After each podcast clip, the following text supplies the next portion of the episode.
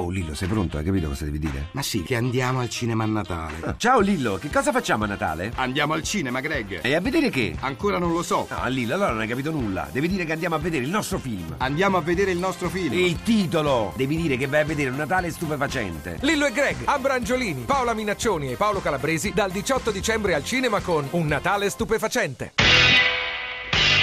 Radio Anch'io, l'attualità in diretta con gli ascoltatori.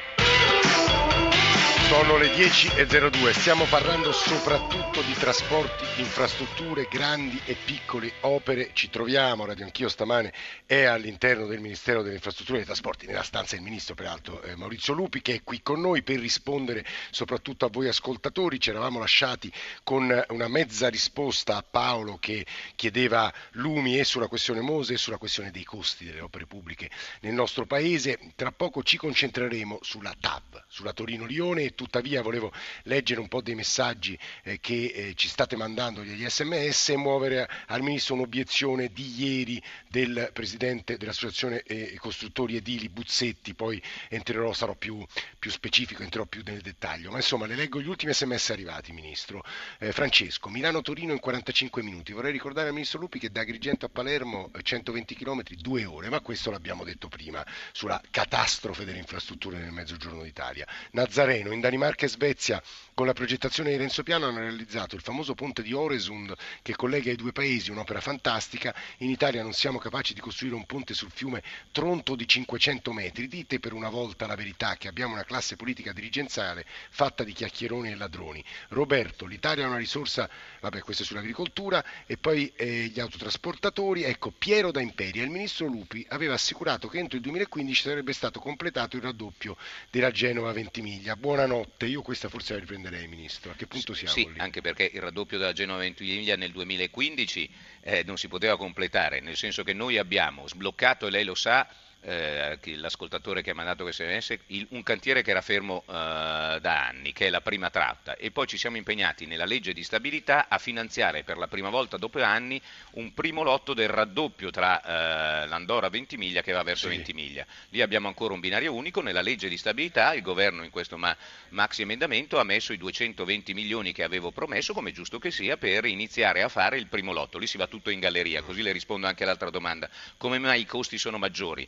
Tolto ovviamente la corruzione bastonare, però noi abbiamo una conformazione del nostro territorio che è totalmente diverso. Quando facciamo delle gallerie, più delle volte dobbiamo andare in, eh, cioè quando facciamo una ferrovia dobbiamo andare in galleria e quindi i costi per quanto riguarda la galleria sono molto, cioè per quanto riguarda la conformazione del nostro territorio sì, sono questo, molto più alti, questo. l'antisismico e poi, mi perdoni, anche la partecipazione dei comuni che ogni volta che si fa un'opera, adesso ci sono le opere di compensazione, come se quell'opera che si realizza fosse sbagliata.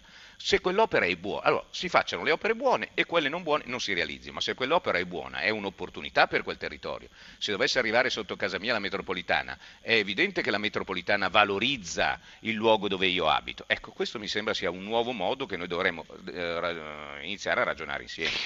Due obiezioni, due domande e poi un ascoltatore, un paio di ascoltatori e apriamo il capitolo eh, Torino-Lione. Allora, se noi andiamo a vedere lo sblocco Italia, il piano Juncker, legge di bilancio, insomma il corpo, il pacchetto delle norme in arrivo, dei provvedimenti in arrivo, vediamo che gli investimenti sono quasi tutti sull'alta velocità, Brescia-Padova, Milano-Genova, Napoli-Bari, sui tunnel, sulle autostrade, c'è troppo poco, mi permetta di dirlo, eh, Ministro, sulle metropolitane e le ferrovie urbane. Le dico questo perché ho visto un dato che mi ha veramente sconcertato, cioè Madrid in 15 anni è riuscito quasi a decuplicare la sua metropolitana in sostanza a tanti chilometri quanto tutta Italia messa assieme.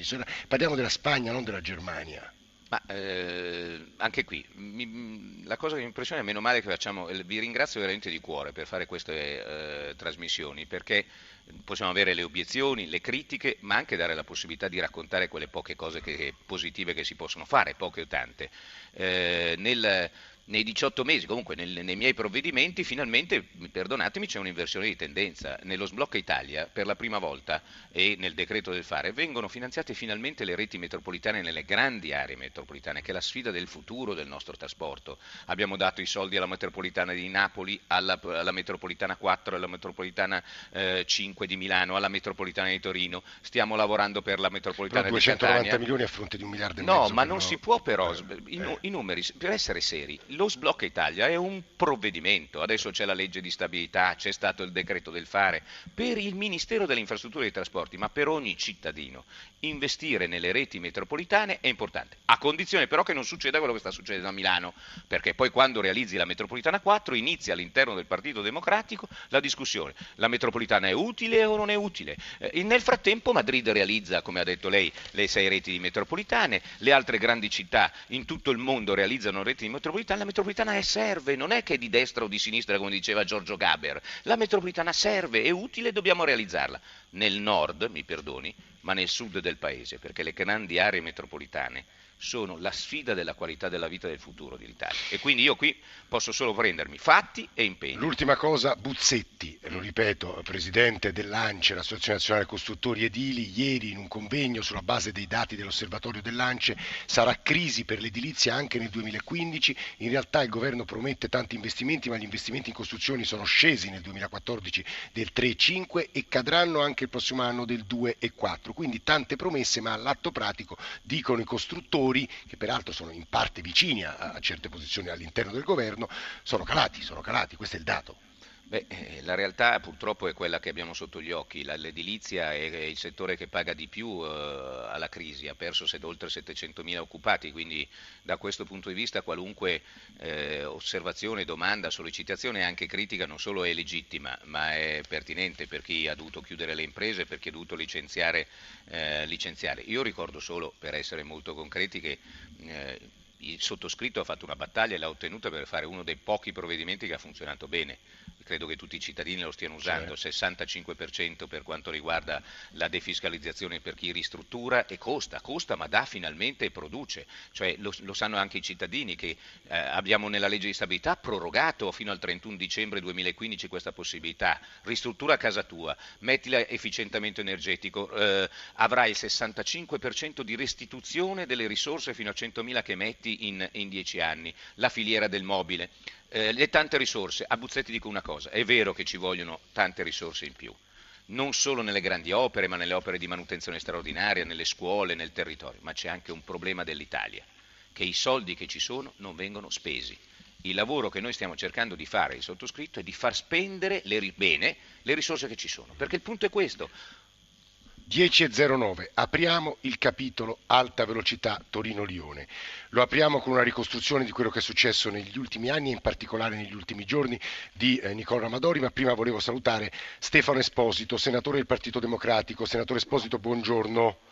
Buongiorno a voi. Eh, perché Stefano Esposito è stamane a Radio Anch'io, per gli ascoltatori che non lo sappiano, Stefano Esposito ha, è stata una figura diciamo, della battaglia pro-TAV fino almeno a ieri, diciamo così, e anche sotto scorta per le minacce ricevute perché ha difeso quel progetto, ha parzialmente cambiato idea dopo aver visto il cambiamento delle previsioni di spesa, mi pare reso noto dalle ferrovie dello Stato, ma su questo, anche su questo cercheremo di essere molto più precisi. Però prima di sentire Esposito, Prima di sentire un ascoltatore sulla TAV, Nicole Ramadori ricostruisce quello che è successo. La loro bandiera è un treno crociato, il loro slogan ora è sempre Notav. Gli attivisti della Val di Susa si definiscono un popolo, un movimento di protesta che fin dagli anni 90 lotta contro la realizzazione della linea ferroviaria ad alta velocità. Notav è scritto dappertutto qui in Val di Susa. Curioso, che un'intera valle si dedichi a uno slogan che è sempre lo stesso. Assemblee pubbliche, manifestazioni, marce e fiaccolate, i Notav vogliono salvare la loro valle e si oppongono all'esproprio dei loro terreni.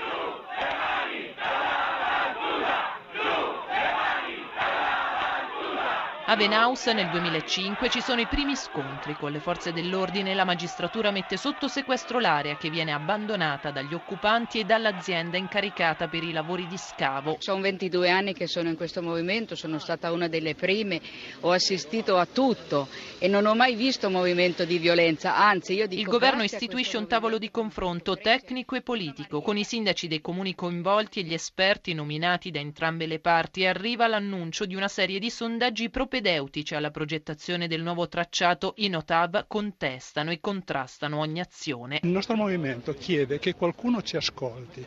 Quando mai ci ascoltano? Quando mai ci mettiamo attorno a un tavolo e a capire il nostro problema, capire, fargli capire che questa roba non serve? Tutto questo affare che sta succedendo non è per il TAV, è per un buco di 7 chilometri, un buco esplorativo. Cosa pensano di andare avanti per vent'anni? È l'estate del 2011, gli attivisti formano un presidio permanente a Chiomonte nell'area che dovrà essere utilizzata proprio per realizzare il tunnel esplorativo. Le forze dell'ordine devono sgomberare la zona e consegnarla alla società detta ai lavori. Si alza la tensione e scoppiano i disordini.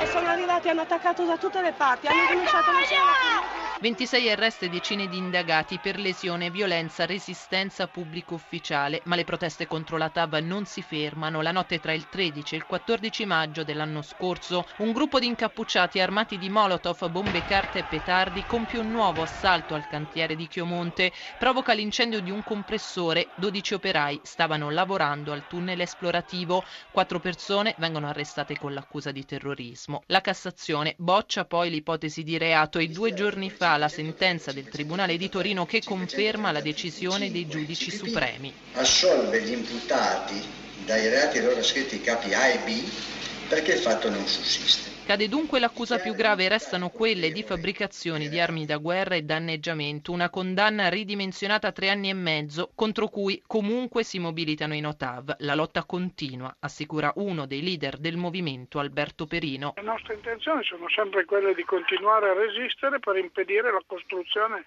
di quest'opera che è inutile e devastante. Anche il primo ministro ha detto che è inutile però ha detto ah, ma abbiamo preso degli accordi quindi non possiamo tornare indietro. Ma siamo scemi in una situazione come questa? La ferrovia attuale lavora al 3%, è stata rifatta vent'anni fa neanche. Il tunnel del Freio è stato finito di rifarlo 15 anni fa neanche. Allora, a questo punto, perché abbiamo buttato via un miliardo di euro per fare queste cose qui se le riteniamo che non servano più? 10 e 13, Radio Anch'io, stiamo con, Maurizio Lupi al Ministero delle Infrastrutture e dei Trasporti, questione TAV, partirei da Stefano Esposito, senatore del Partito Democratico e peraltro ha anche scritto molto sulla TAV. Esposito, qual è lo stato delle cose?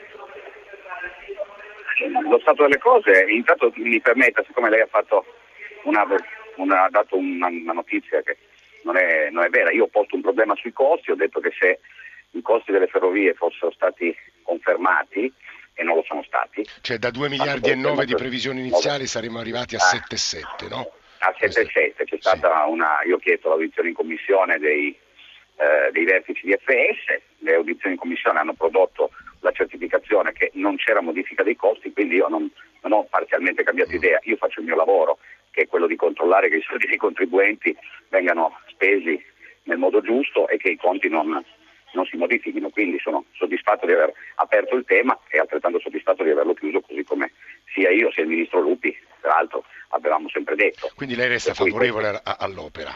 Ma assolutamente sì, eh, lo stato dell'arte è quello di un'opera che sta, si sta realizzando, eh, si sta scavando il tunnel giognostico, il primo, i primi di gennaio i francesi sul loro versante iniziano i lavori per il tunnel vero e proprio, eh, il progetto definitivo è stato licenziato anche dal Ministero dell'Ambiente con tanto di approvazione della, della valutazione di impatto ambientale, ora si attende, ma questo potrà essere più preciso il Ministro, speriamo che nell'ultimo CIPE della, dell'anno venga approvato il, il progetto definitivo, con la Francia ci sono in corso gli accordi per la costituzione del nuovo promotore, cioè la nuova società che dovrà realizzare l'appalto e gestire la, il, l'opera quando questa sarà terminata, quindi direi che si sta lavorando. L'obiezione di Perino, l'ultima cosa, Esposito, te, la, la, ferrovia attuale lavora al 3%, non ha nessun senso economico andare avanti con la TAV. Guardi, eh, la ferrovia attuale, è bene che i radioascoltatori lo sappiano, è quella che ha realizzato Camillo Benso di Cavour, io credo che quando, stata, quando Cavour ha pensato di realizzare questo straordinario collegamento, mai si sarebbe immaginato che dopo 160 anni fossimo ancora qui a discutere della possibilità di fare una ferrovia moderna. Eh, quella ferrovia lavora poco perché è una ferrovia che ha una pendenza che richiede tre locomotori per trasportare le merci e le merci non vanno dove il costo è tre volte superiore rispetto agli certo, esempi moderni. Se noi vogliamo farci fregare, se noi vogliamo farci tagliare fuori completamente, come sta già avvenendo, gli svizzeri, che non sono proprio dei, dei dilettanti, hanno realizzato e stanno terminando un tunnel simile al nostro, tutto in autofinanziamento. E la parte che è stata aperta, quella del Gottardo, ha già tutte le tracce, tecnicamente si chiamano tracce, eh, il transito dei, dei treni tutte occupate. E gli svizzeri, basta verificarlo, ci continuano a dire realizzate in fretta la vostra parte perché noi non siamo più in grado di reggere. Il Gottardo costa 10 volte di meno a un operatore del settore merci che andare sulla vecchia linea, che è una linea che peraltro consente una lunghezza di treni metà Stefano attuale. Mm, Senatore del Partito Questo- Democratico, questi sono i dati a dire, a sentire eh, Stefano Esposito, ne parlava prima anche del tunnel del Gottardo Vittorio Cogliatidezza, io però prima di sentire il Ministro volevo Bernardo dalla provincia di Torino e poi Giulio da Lecce, sulla TAV. Bernardo, buongiorno. Tutti e auguri di buone feste. A lei. Io ci sono due cose che vorrei chiedere al Ministro. Fermo restando che la TAV si farà, è inutile che stiamo a arrampicarci sui rami, non serve a nulla. Io però vorrei qualche garanzia dal Ministro. Per esempio, se qualora si trovasse dell'amianto, come qualcuno predica, eh, quali provvedimenti si eh, prenderanno? In sostanza, la salute della popolazione sarà salvaguardata seriamente e non all'italiana come succede in molte altre cose? Questa è la prima domanda. La seconda domanda viceversa è questa. Ma perché invece di urlare e fare tanto baccano non si è seduti seriamente a parlare di progetti? Per conto mio si poteva risparmiare alcune centinaia di milioni facendo una cosa forse migliore. È solo un'ipotesi mia questa, però si, si sarebbe eh, occupata meno la valle. Di tavoli credo Bernardo ne siano stati fatti tantissimi. Giulio da Lecce, buongiorno. Buongiorno, eh, al di là di tutto quello che si dice, volevo farvi capire che cosa si percepisce, no? cioè come si è e come si è visti. Io, eh, insieme ad un altro collega imprenditore, dovevamo andare alla fiera di Lione. Abbiamo chiesto che la strada più normale era quella di fare un volo da Bari o da Brindisi per Torino e da Torino a Lione. La ferrovia mi ha detto che per arrivare a Lione ci volevano 10 ore. Abbiamo preso un volo Bari-Parigi, da Parigi a Lione col TGV due ore. E questa è una considerazione, il resto lo lascio a voi, per dire qual è poi il beneficio e il danno che i cittadini attraverso queste montagne di polemiche ne percepiscono. Ma l'occasione è anche abbastanza eh, ghiotta per dirvi che comunque siccome sono un'impresa, volevo dire al Ministro, ma sicuramente lui lo sa e poi apprezzo il suo operato, che l'Italia sta morendo perché in una famiglia bisognerebbe avere la visione dello Stato come quella della famiglia, dove c'è un capofamiglia che, come devo dire, sovrintende ai bisogni della gente. Troppa demagogia, troppe chiacchiere, troppe contrapposizioni. In una famiglia non c'è la destra o la sinistra, c'è un genitore in grado Giulio è brutto questa cosa del figli. lasci In. Italia non è così, tutti parlano. In Puglia per avere una via eh, anni e poi per avere pannelli No, solari. no, no, Giulio, è chiarissimo. Quello che ha detto è chiarissimo. A questo punto, Ministro, abbiamo accumulato una serie di cose. Si fermi, Giulio, che poi questa cosa del capofamiglia ci sta portando un po' pericolosamente in una direzione, diciamo, un po' autoritaria. Ma insomma, Ministro, aggiungo però. Eh, Perino diceva, anche il Presidente del Consiglio, ed è vero questo, eh, Renzi disse, è un'opera probabilmente inutile, ma oramai abbiamo preso degli impegni. E aggiungo che alcuni dei consiglieri più vicini a Matteo Renzi, penso al professor Perotti, penso a Gutkel, sono contrari e probabilmente ogni giorno gli diranno guarda che è una fesseria fare quest'opera. Probabilmente Renzi non la vuole fare, Ministro. No, guardi, è, è di questo che muore l'Italia. Se un'opera è inutile non si fa, Eh. se un'opera è utile si fa. Si discute di un'opera, ci si confronta, forse si è sbagliato all'inizio nel, nel non aver paura del confronto. In, in tutte le parti del mondo c'è il tempo giusto per poter discutere, un'ora, ci sono un anno, ci sono quelli che discutono, quelli che sono a favore, quelli che sono contro. Dopo però si assume una decisione e tutto il paese è convinto che quella decisione concorde, che quella decisione la si sta realizzando. Allora, è un'opera utile o un'opera inutile? Il senatore Esposito ha già detto alcuni dati, ne dico due molto semplici. Oggi per andare da Milano a Parigi ci occorrono 7 ore e 9 minuti. Domani con la realizzazione della- dell'alta velocità Torino-Leone ci, ci occorreranno 4 ore e 24 minuti. Aspetti, Eh, aspetti. riguarda- Oggi, eh, no, no, mi scusi, oggi il Gottardo, oggi per andare a Parigi, vanno in Svizzera, Eh. vanno in Svizzera. Il Gottardo riapre il- nel 2016, eh, aprirà nel 2016 questa cosa. Allora, le, il confronto che c'è stato, tra l'altro il senatore Esposito insieme a tanti altri hanno lavorato e lottato, eravamo su parti diverse, io allora nel governo eh, Berlusconi con un primo progetto della TAV e loro a contestare la cosa, è totalmente modificato. Quello che diceva Bernardo è vero, il, le domande le sono legittime, la tutela dell'ambiente, la tutela della salute, il problema del, del confronto eccetera, ma abbiamo preso tutti, è stato modificato radicalmente Alla fine il progetto. costerà? Alla fine costerà esattamente quello che doveva costare, cioè 2 miliardi e 900 milioni di euro per quanto riguarda la parte, la parte italiana. Entro febbraio faremo la richiesta Francia e Italia all'Unione Europea per il finanziamento del 40%, l'altra parte dovrà essere eh, metta, messa dalla Francia e quindi eh, finalmente realizzeremo esattamente il, eh, l'obiettivo che abbiamo. Il tunnel che si sta scavando adesso è proprio un tunnel voluto per eh, permettere di verificare puntualmente passo dopo passo anche gli effetti legati alla salute, alla presenza di tracce d'amianto, eccetera. Guardi, noi Quindi l'importante è realizzarlo. neutrali eh. e studiosi di trasporti e infrastrutture, però ci dicono benissimo 2 miliardi e 9, poi vedremo alla fine noi italiani quanto riusciremo a spendere, ma insomma in realtà se facciamo il rapporto costi-benefici non è assolutamente detto che il paese ci guadagnerà.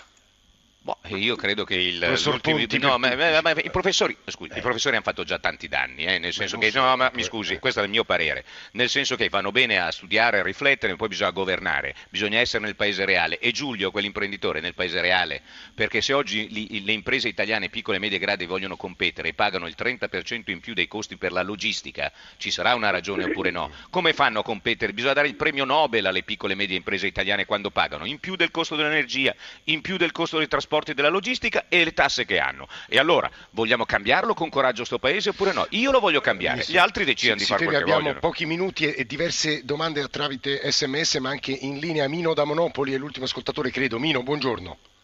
Eh, buongiorno a lei. Tutto, Allora. questo che tutto quello che è stato detto sono comunque d'accordo eh, su quella che è l'evoluzione eh, tecnologica di un paese, perché le strade, ferrovie, trasporti danno progresso al paese.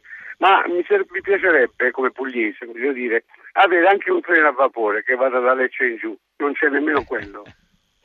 Si, si sorride però è drammatico, ha ragione. Eh, noi adesso abbiamo, e e sono in corso gli appalti, eh, lavorato per la fol- velocizzazione di tutta la dorsale adriatica, perché è fondamentale che eh, anche la dorsale adriatica concluda, parlo della ferrovia ovviamente, quella che va da Lecce eh, a, a Bologna, deve eh, essere un'altra dorsale che eh, si accelera nei tempi e nelle modalità. Stiamo lavorando nel sud, come ave- forse ha seguito prima, proprio perché eh, con la ferrovia Napoli-Bari, con la ferrovia Pala- Palermo-Messina-Catania, facendo finalmente i cantieri, si possa recuperare eh, il gap. Se siamo in conclusione, le dico questo, io devo dire che per quello prima, con tutto il rispetto dei professori, era semplicemente per dire attenzione a non crearci un paese che è diverso da quello reale. Tutte le volte che vado in giro e bisogna tornare in mezzo alla gente, le richieste che arrivano sono esattamente quelle di questa trasmissione.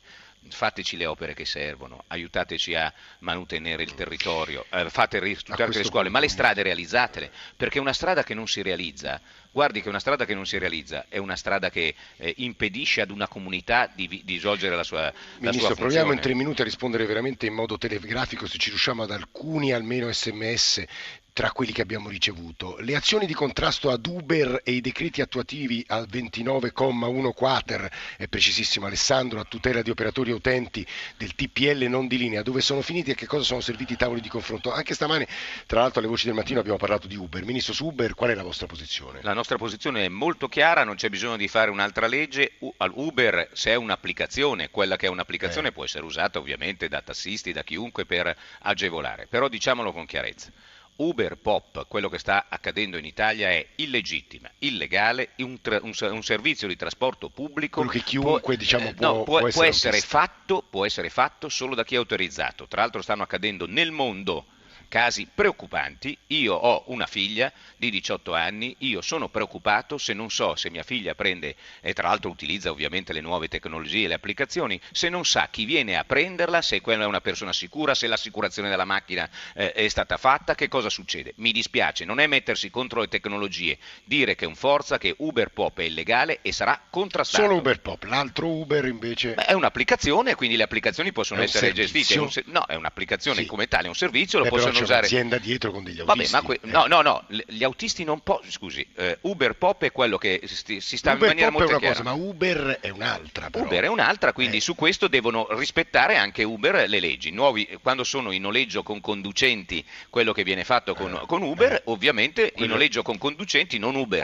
ma il noleggio con conducenti deve rispettare le regole per il trasporto e il noleggio con conducenti. Luigi, per chiudere con una nota di disincanto, Ministro, l'impianto progettato da Calatrava, qui a Roma, un grande architetto spagnolo per i mondiali di nuoto, doveva costare 40 milioni. Finora, e non è finito, è costato 2,50. E poi gli arresti del Mose, gli arresti dell'Expo, gli arresti di Roma. Mi spiegate come un italiano di buon senso potrebbe dare torto alla Merkel che non si fida nel darci fiducia e assegnare le Olimpiadi a un paese, a una città così? Eh, solo in un modo, perché purtroppo il disincanto è vero e la realtà la conosciamo tutti, passando dalle parole ai fatti e testimoniando concretamente che l'Italia può cambiare. Eh, io l'ho sempre de- quando penso ai miei figli, le prediche non servono a nulla, anzi allontanano sempre di più.